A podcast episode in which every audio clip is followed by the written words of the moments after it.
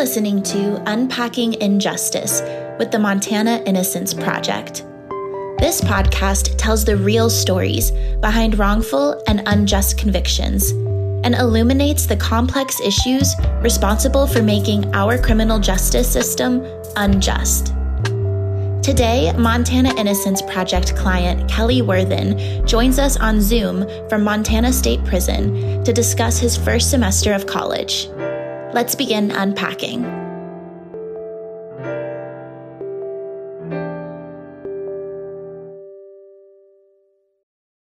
Kelly has been wrongfully convicted for nearly two decades.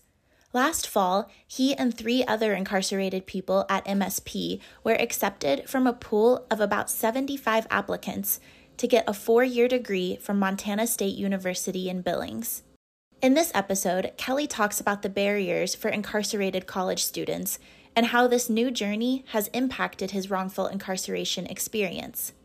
Take a listen to our conversation. Could you begin by introducing yourself and your connection to the Montana Innocence Project? Well, sure. My name is Kelly Worthan. Uh, I've been incarcerated for almost 20 years now. And uh, the whole time I've been uh, fresh my innocence, which I am. And through the years, I've been in constant contact with the Innocence Project, trying to uh, get the representation. And after several years, the break came where they were able to represent me through and through the persistence of friends and family. They uh, took a look at my case and were willing to take me on. I believe it was in 2019. I became a client of the Montana Innocence Project. Thank you. So today we're going to talk about your experience in college. You were, you know, accepted accepted to Montana State University. In Billings. Right? In Billings. Yes. Yeah. So we already kind of discussed this in an earlier story, but could you kind of briefly describe the process of getting into college as an incarcerated person? Well, the process began by them announcing that they had this program that there's almost called the Second Chance Pell Grant program, and uh, that you know if you're interested in receiving a Bachelor's of Science in Liberal Studies or a associate's degree in business, to uh, send a and uh, they'd review it and see if you meet the qualifications, which I did. Fill out a kite saying, "Hey, I would really like to attend MSUB." Gave background reasons why I wanted to do it, and uh, and they screened me and they said I was chosen for the next step, which I was, you know, surprised. So I went ahead and filled out the Second Chance Pell Grant FAFSA application and interviewed with uh, with the college. You know, they had a little informal interview here at the prison with uh, the staff members at the college, and filled out. And then after that, found out I was chosen out of uh, out of I believe over seventy five or so applicants.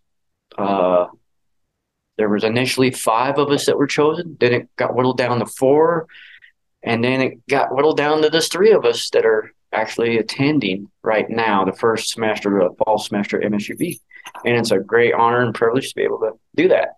Yeah, and uh, my study, the program I chose was the Bachelor's of Science Liberal Studies, and uh, it's a four-year bachelor program. So, and it started out well. Uh, first semester went well. Uh, ended the ended the semester, I believe, with 4.0 grade average. You know, so pretty proud of that. so and, uh, that's it. Yeah. What are the logistics of going to college in prison? Uh, here it it's all online. It's through their through their D2L programs called Desire to Learn online, and uh,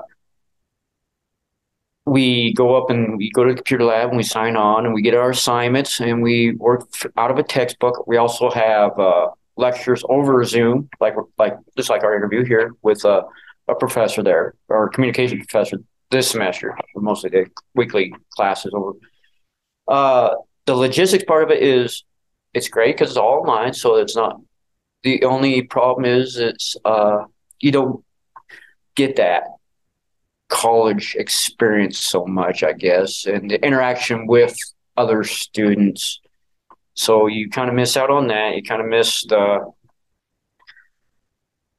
the the whole thought process through the lessons and stuff like that. It's your own interpretation, and that's what you go with. And you, I found myself questioning a lot of, am I doing this right? I, you know, I don't have input from other students or or talk to the faculty on a one-on-one basis to make sure. So you're kind of always doubting yourself with your assignments a little bit, but apparently I did all right. so that's the logistics of it. But it's a uh, the the the prison the, here has been very, uh, you know, accommodating. They're doing their part as much as I can. And I feel they're trying to do more. They're trying to find ways to accommodate it even more. And I look forward to, to them doing that. And I, you know, so. So you never have an opportunity to engage with other students? No, not at all. No, just, just my peer, you know, incarcerated students. That's it. Yeah. Do you, do the three of you work together? Uh, a little bit, yeah. It's, we do a little bit, but the the part is we're we're in different housing units, so it's kind of hard to you know the only time we do get to interact, and so you know, and the college again has been very accommodating to our circumstance where they they adjust the lesson or the the assignment to better fit our needs because some of their assignments were team based and they understand that we're not you know in that type of environment. So they kind of adjust it for our you know you know it's a, it's equivalent to it's just not you know so what has been your favorite part and what has been maybe a challenging part? The favorite part is just learning. I enjoy learning uh taking in the information. The most challenging part is meeting assignment deadlines and uh having the correct tools available to us to complete the assignments. Uh, one of my biggest complaint was that we were doing a lot of double work as far as uh, we weren't we didn't have access to a laptop or computer like a normal student does all 24 7 we had limited two three hours at a max time to have access. So we were spending that time typing doing our you know papers that we wrote you know away from there. So we were spending a lot of that quality time that we could be using the computer to do research source work. We were sp- doing it doing actual work for just typing. And that's one of the challenges i found. And another thing is you know that i was you know it wasn't really hindered. It, it's just you know it was challenging. It was just, it makes you think outside the box about getting stuff done i guess. So. Can you tell us a little bit about the career that you had before you were wrongfully convicted and maybe what you hope this degree will lead to for you as um, far as what you'll do with it? Well, before before coming to prison, I worked uh, mostly logistics, trucking industry, transportation. I was a broker, fleet manager. I uh, uh, before that, I was in the military, and after leaving the military, I went straight to work for uh, you know transportation. I chose that field because it could take you anywhere, anywhere in the world, anywhere in the country. and everything needs to be moved, everything, you know. So, and I chose that field because of that reason, because it gave me an opportunity to go and locate anywhere. And uh, also, they kind of recruited me a little bit too. They came to me right out uh, a uh, headhunting group called uh, Integrity Recruiting came to me and offered me a position. You know, know if I would be interested in that. So I uh, I turned towards logistics transportation as a career field. Then also, I also worked uh, part time in customer service type jobs, sales. I worked for a sporting goods company, and I really enjoyed that working with customers and selling products. And and uh, there in Missoula, there I worked for Bob Ward and Sons, and uh, I really enjoyed that. I enjoyed working with people. I really do. So right now, I'll say Bachelor's of Science and Liberal Studies, and it's a, it's a bachelor's program, and that what that does it opens up doors for a lot of uh, other areas. You know, from being a teacher, history to psychology, sociology to criminal law, criminal justice, and uh, I want to pursue a degree in either three fields, either uh, either sociology, uh, criminology, you know, criminal justice, or uh, history. I haven't quite made up my mind yet. because I'm a big history buff. So, yeah. I could see you doing all of those things. oh, thank you. thank you. What opportunities would there be after getting your degree to have to use your degree? You know, being incarcerated as far as helping fellow inmates. I don't, you know, just how to help people. You know, that's the biggest thing. You know, a sociology degree would help you understand people better and how groups interact and how individuals interact within a group. You know, and I think that would really help you understand your fellow man. You know, so that's yeah, that's where sociology. And I've always been interested in sociology. People, I've always been a people watcher, I guess, the way. But I just want to be a professional people watcher. yeah. Well, hopefully you'll get to use your degree outside yeah. of prison. I, uh, I believe I will. I believe so. So. Yeah. How has being in college impacted your experience with wrongful incarceration? It's a it's a double edged sword. Uh, first of all, it gives you a connection to the outside world. It gives you, an, you know, a view at it. It makes you feel human. Makes you feel like you're important. Why you're doing it, you know, you got a purpose. You got something to focus on. But on the the backside is the other side of the sword. On the other edge is when you leave there, you're snapped back into reality. You're incarcerated, and uh, you're missing out on so much out there. You know the again the the college experience. You're missing out on that. You know, yeah, you're going to college, but you're not going to college. You know, you're. But again, I'm still. Don't get me wrong. I'm still grateful for it. But but that is the part about being incarcerated. It's a. Uh, it's a, kind of a double edged sword. The prison here, they're doing what they can to try to accommodate that, and uh, I think they're. I think they'll work more towards doing that because I think they'll see the positive of it. For me, it's I mean, and for other people, uh, there's one individual that's enrolled in the class. I've I've seen a positive change. Before they were kind of uh, they didn't care what they did, how they did it, where who they affected.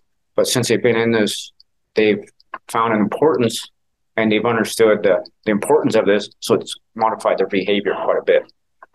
So, and that's the positive of it. So I think more people that had this opportunity and were enrolled in it, I think it would change their behavior and their outlook because it gives them purpose. It gives them something to look forward to. And instead of, you know, the right path instead, you know, instead of wrong path. That's a positive about college, being incarcerated college. So tell me what classes you took. Well, this semester we took we took three. Uh, I took uh, general. Uh, it, they're all prereqs for any MSUB student. It, they were uh, introduction to business, introduction to computers, and uh, and uh, and a communications class, human relations communications. And they're all fun classes.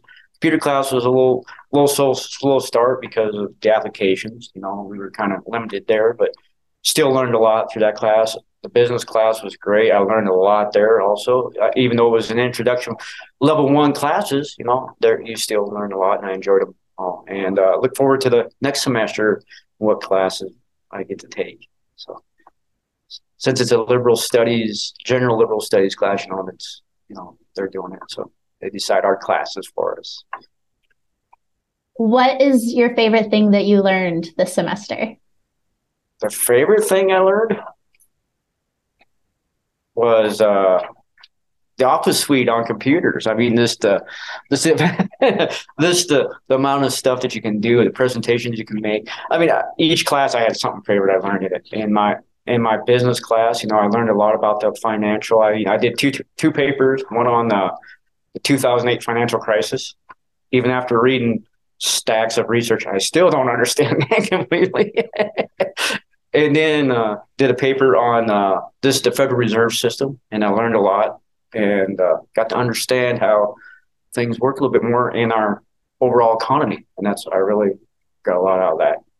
So, and the communications class, I just learned how to deal with people more. You know. Is there anything else you want to share? yeah, it's it's just been an awesome experience. I I'm I'm grateful for it, and I can't wait to uh, go further with it in here or out on the streets. Definitely, if I was to walk out here to the gate tomorrow, uh, the prison, I would definitely continue a higher education. I'd have other things priority, but I would still keep college very high priority. Well, thank you so much for this conversation. Well, thank you, Randy.